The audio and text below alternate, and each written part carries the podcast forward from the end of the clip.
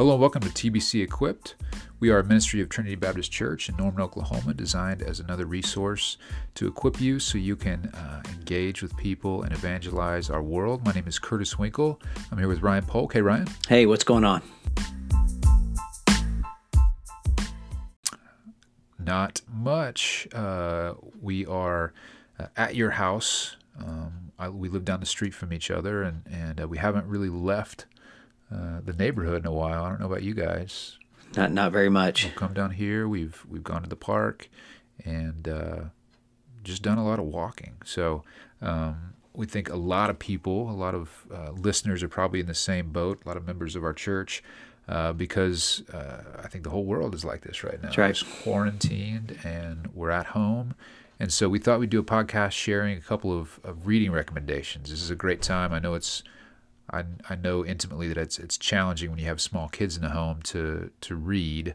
Uh, but if you're able to to quiet the kids down, or if you're uh, one of the lucky people not in that season of life right now and looking for a, a book or two to read, uh, we think that'd be a really useful time and a valuable way to spend your your quarantine. So we thought we'd recommend a couple of reads. Yeah. So why don't you you want to go first? What do you got? Yeah, well, the first one I was going to talk about is a book called, uh, I finished it several weeks ago, and uh, I'd used it, I'd read part of it before and then came back to it and finished it up. But it's a book by a guy named Larry Hurtado uh, called Destroyer of the Gods. And it is a fascinating, um, it's a fascinating look at what Christianity was like in its first uh, couple hundred years from its birth and becoming the church and what the culture and the context uh, was at that time. Hurtado is an incredible historian who I believe actually just passed away uh, within the last few months. And um, anyway, but it's a book that, if for anyone who loves history, but anyone who might just be curious about what was happening, you know, what was the culture like uh, at the time of the apostles and as the church was beginning and the gospel spreading. It's just a fascinating look at what it was born into. And uh, it was just good for me, I think, in the sense of uh, sometimes to me, we, we, we romanticize that period yeah. and it was really hard. Yeah.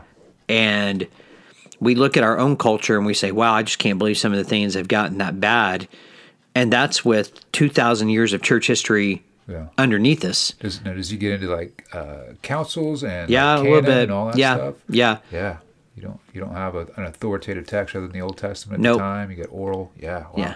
And just how rapidly it spread, how it was well known. It's just, and Hurtado, for a uh, academic historian, is actually a fairly dynamic uh, writer. So it's not a boring book. Yeah. Uh, that that many might suppose that it is. So it's a really interesting deal, and even from the the catch of the title, "Destroyer of the Gods," was showing how belief in the one true God overcame this polytheism of its day, and uh, and so it's just a powerful witness to the gospel and the early church. Cool. Cool. So uh, one I recommend is by a guy named Eugene Peterson, and it's called "Eat This Book." You heard me right. Eat this book.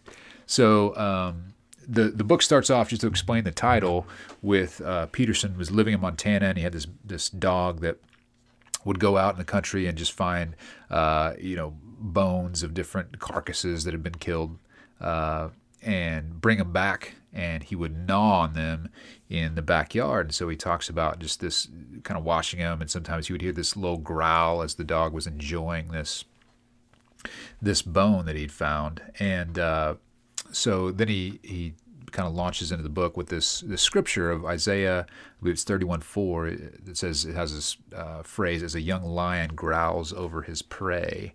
And so that's the Hebrew word hagah, and um, it's also used in the scripture uh, to reference meditation and meditating on God's word. And so um, he really builds on that metaphor and uses scriptures like taste and see that the Lord is good uh, to encourage readers to to really not just just read the scriptures but to to ingest them. And even there's some fascinating imagery in Revelation um, where where John is is uh, eating the book and told to eat the book. So um, really builds across and uses a lot of scripture. But uh, Peterson just a really really gifted writer and was a pastor for many years and. Um, um, it's been a really helpful book. One of the things I was just sharing with you off off uh, the podcast was uh, the encouragement to participate and enter expecting uh, the scripture to to enter you. And so uh, Peterson talked about getting into running and how when he was into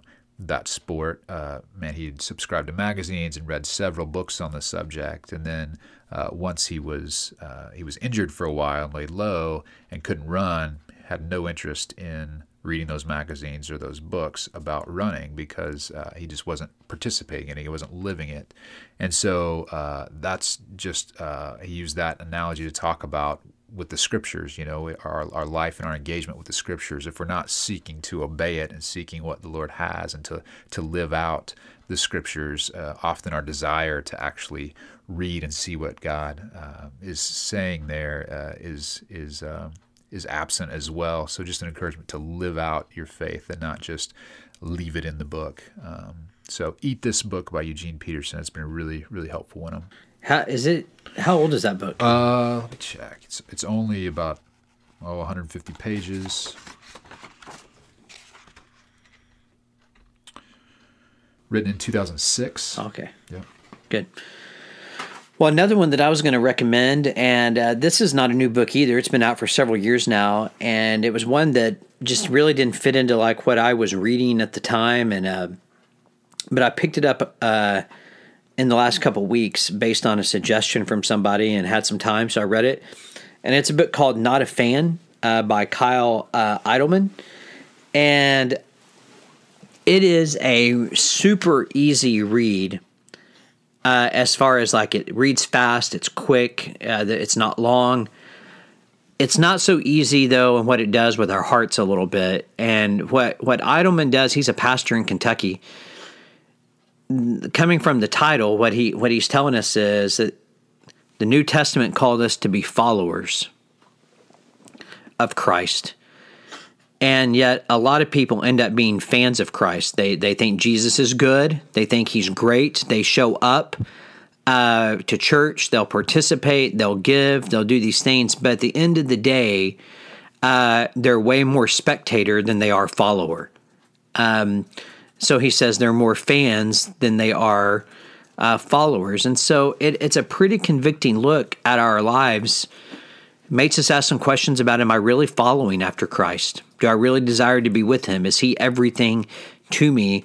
Or am I content in some ways, in some places, to just kind of watch other people do it, or to watch and let the paid people do it? Or, you know, I.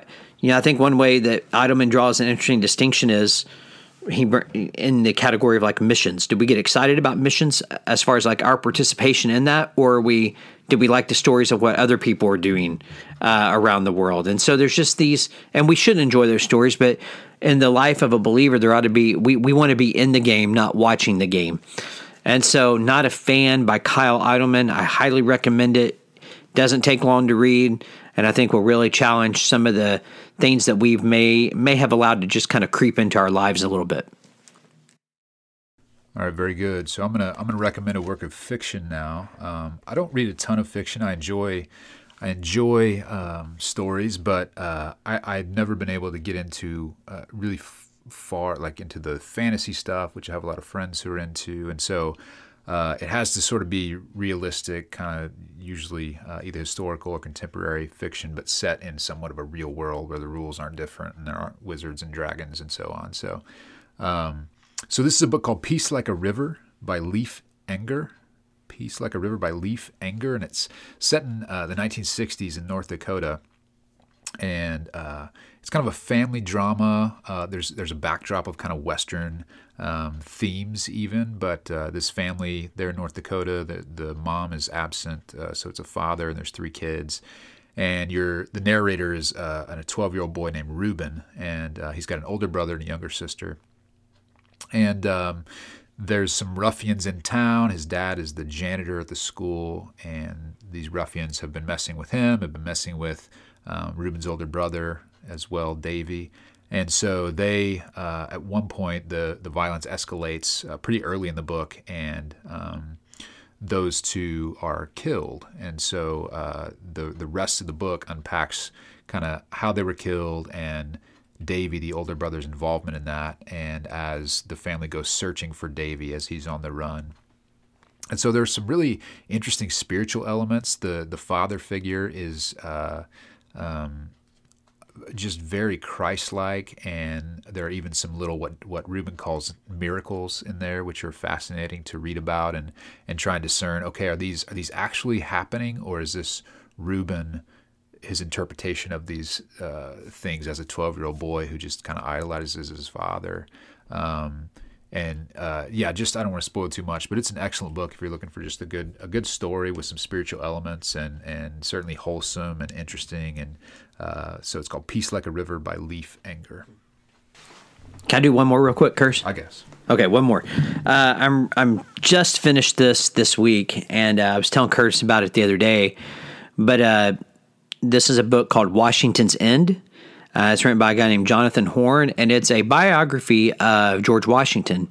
But unlike uh, a lot of the books about Washington, where you can find just thousands of them, this deals with his life post presidency when he goes back to Mount Vernon from the time he basically retires until he dies. And the focus on it is is basically uh, how to end well, how to end the lot in your life and and to live it to the fullest to the very end.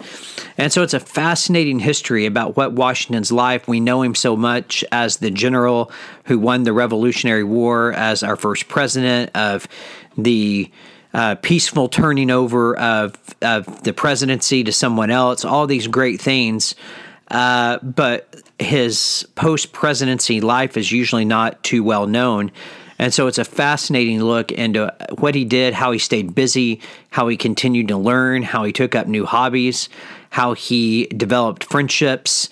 Um, and so for a guy that lived 200 and you know over 200 years ago passed away over 200 years ago it's a really interesting uh, take on what retirement would even look like for us today how to be intentional uh, with our entire life and so it's a really fun read. And Horn is a great historian great writer. So it really makes it uh, pretty fascinating. Uh, and I found it to be really challenging and encouraging. Uh, I'm not, I don't have any strong convictions one way or the other about Washington's spiritual life. Uh, you know, he talked about God and he talked about prayer and, and those things. And so I sure hope he was a believer and, and and a follower of Christ. But you know, just as far as the day in and day out, what it looks like, it was a, just a really interesting deal of a man who was so accomplished, but didn't quit when he got home. Very cool. I might can I borrow that from you. Yeah, absolutely. Uh, so we'll have links to these books um, in the show notes. Uh, if you decide to read one of these, or if you're you are reading one or have, uh, let us know, man. We want to hear from you. We'd love to, to get a phone call or text message or social media note, uh, letting us know what you thought of these books. Uh, if you want to use my three point scale, uh, please do. And if you don't know what that is, give me a shout and I'll let you know. Um, all right, we'll catch you next time on, on TBC Equipped.